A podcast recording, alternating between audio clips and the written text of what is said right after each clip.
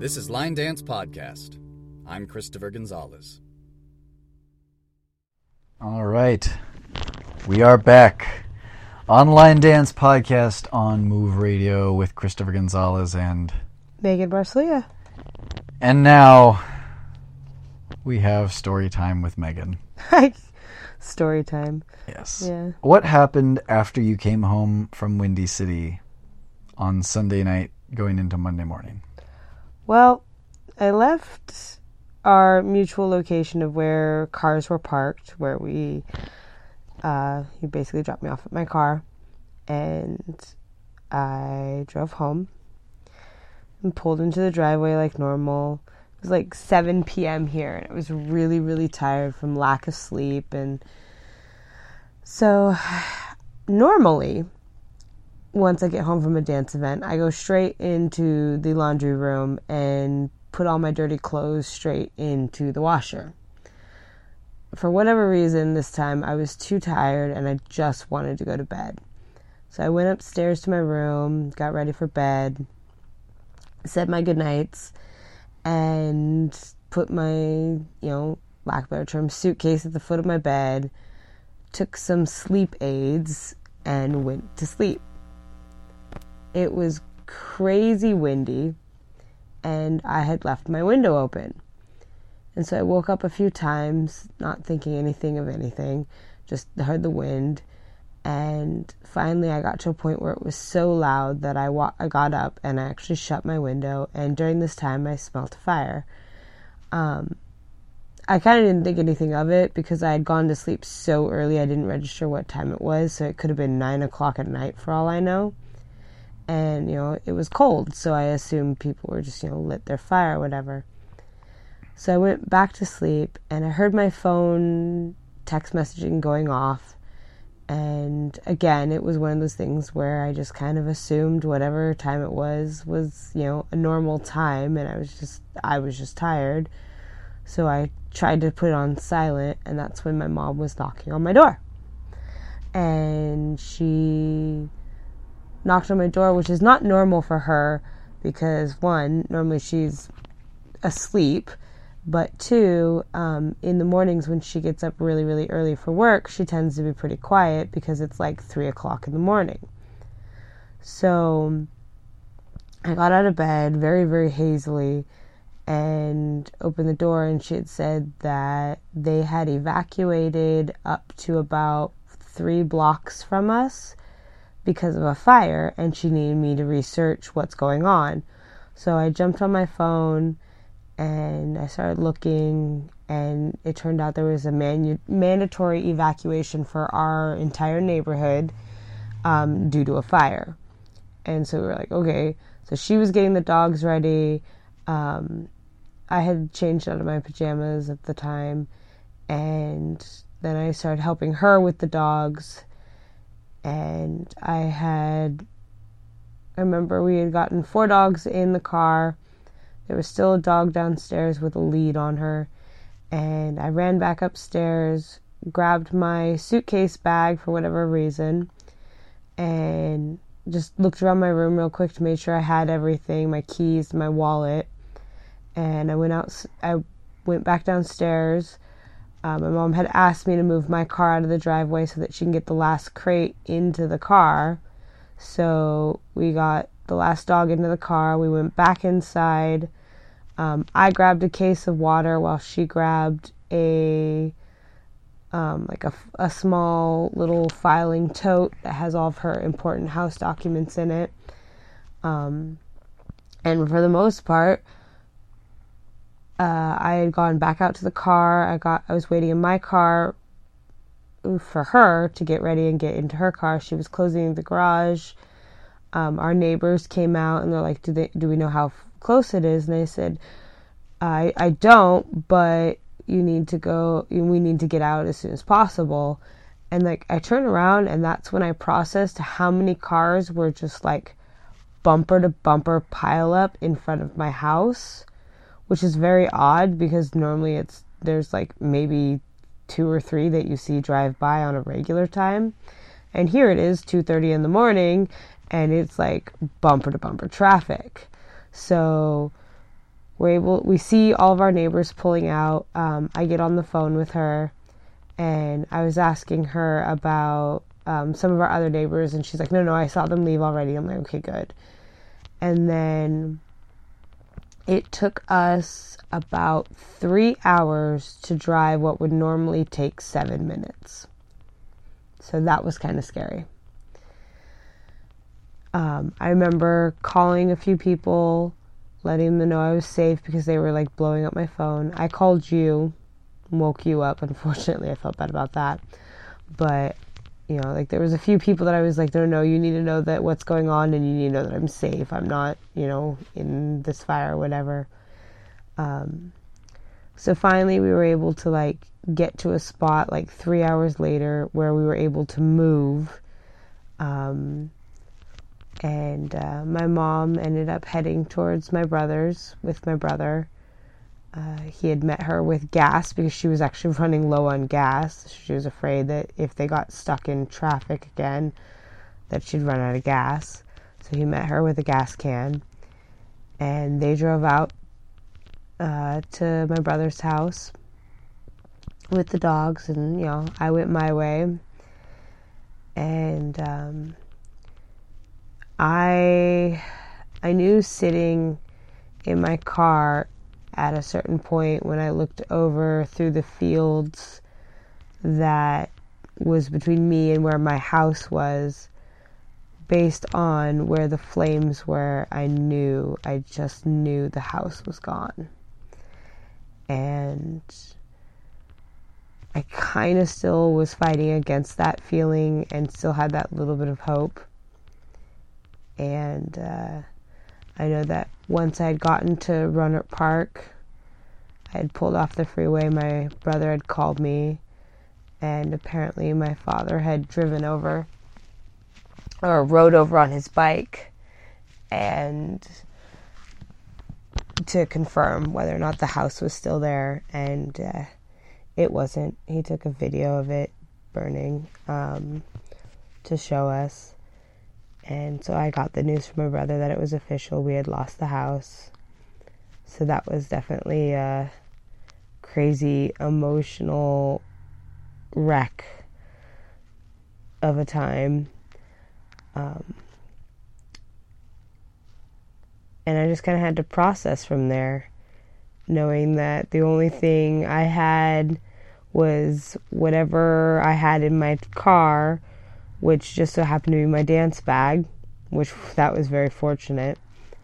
And, like my mom and the dogs and the dog food. So that was nice.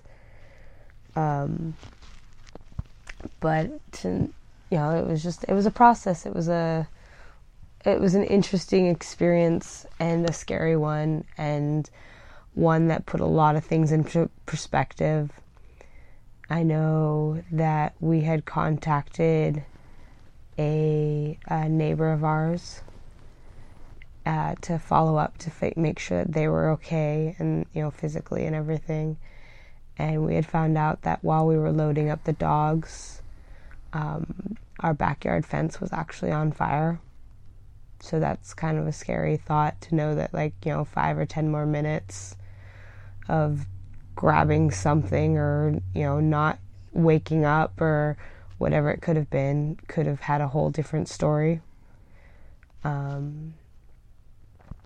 So I was finally able to get a little bit of sleep early morning, around 7 in the morning. And I woke up and the overwhelming love and support that I had already received from so many of our wonderful dance family and friends out there, it brought me to tears knowing that I wasn't alone in this. And Rachel, bless her heart, her amazingly generous, selfless heart, set up a GoFundMe account for me and has raised so much money, which has certainly helped to put mine and my mom's minds at ease. And the amazing things people have been saying and the support they've been showing, it just, I mean, I can't, thank you is so minute and so inadequate at a time that I just, I have no other words to give but thank you. It's very helpful knowing that I'm not alone in this. And, you know, people have reached out, and I've already gotten, you know, some clothes together, and, you know, like, some people have gotten some stuff for the dogs, and so it's just, that part is really nice, and kind of amazing. The scary thing is this fire is still doing whatever it wants, and it's still threatening many loved ones and friends and families, and, you know, all the emergency responders from here and from out of state and out of the area, and people have been flown in to try and help fight this thing, and, you know, I just hope everybody's out there being safe and, you know, taking care of themselves and their families. So, yeah, it was scary, to say the least. Gives you some mobility options for future relocations. Yeah. The world is your oyster. You got Denver, you got Florida, you got the UK, you got Netherlands. I do. Portland is this weekend. I'm very much looking forward to that. Yeah. It also doesn't help that I have been sick. Mm-hmm. So where I would normally find solace in dancing, I haven't really had the health capacity to put forth my best foot. However, I definitely woke up feeling much better this morning. So I'm very much looking forward to throwing all of everything I have into this weekend. Mm-hmm. And then again, seeing everybody at Boots and Buckles on Friday is going to be very, very beneficial. And then I'm really looking forward to Vegas. Oh my gosh, I'm looking forward to Vegas. I can't wait for all the hugs and all the laughter and all the dance. And I'm looking forward to meeting new people and just, you know, enjoying what life does have to offer.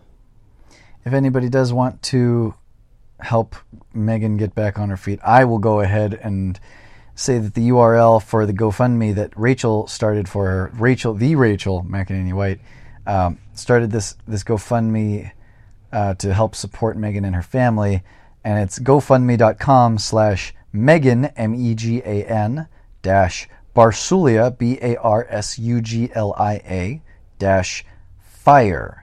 GoFundMe.com/Megan-Barsuglia-fire. And the goal that Rachel had set has been long surpassed.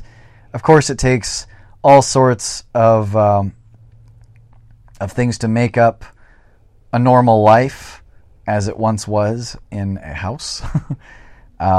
All of Megan's clothes that she didn't have with her, all her yearbooks, movies, pictures, all that stuff's gone. And, of course, you know, money can only go so far, but it sure does help in setting her up someplace new to live and, you know, just getting the general supplies. Little simple things like hair care products. You don't think about that, but you have to spend money to get that. So if anybody would like to contribute anything like that, you're certainly more than welcome to it. GoFundMe.com/Megan-Barsuglia-fire. Also, Facebook has made it very easy to send private donations. You can just hit the little plus sign in Messenger, and there's an option to transfer money. So if you'd like to send funds directly to Megan, you are able to do that through Facebook Messenger. They don't deduct any fees or anything like that. And also, if you have anything physical, like a shirt that you think would look great on Megan, or new suede boots to replace the ones that burned up, her favorite pair of suede boots, you can send those in the mail to my address, because she's here every week on Line Dance Podcast on Move Radio. And my address is the current address that you can send it to, depending on how much longer I'll be here. It might end up changing in a few months, but it'll be 190 Alma, A-L-M-A, Avenue, which is located in Rohnert Park, California, which is spelled R-O-H-N-E-R-T, Park, P-A-R-K, comma, California, zip code 94928, and this is in the United States of America, in case you're sending anything from overseas. And that is where you can send anything that you may wish to pass along to Megan. So again, you can send her any helpful funds directly on Facebook Messenger or on the GoFundMe page that Rachel started for her, gofundme.com/Megan-Barsuglia-Fire, or you can mail items to that address, 190 Alma Avenue, Rohnert Park, California, 94928. If any of you out there know how the Line Dance Foundation works, I think it requires a nomination. So if anybody out there would like to nominate Megan, I think she would certainly be an able and, in my mind, deserving recipient of any helpful funds that could get her back in the four walls that we are all accustomed to, with a roof and everything. All right, it's that time again, 3 o'clock. We're winding down. So thank you so much for listening this week. As always, we appreciate that there are people who don't mind hearing us talk about line dance. Apparently there are people at Windy City who listen regularly, I guess. Craziness. So thank you again for tuning in. And thank you again for everything. Just having smiling faces on the dance floor is more than helpful, so thank you. Yes. This has been Line Dance Podcast on Move Radio with Christopher Gonzalez and Megan Barsuglia. And until next time, we will see you on the dance floor.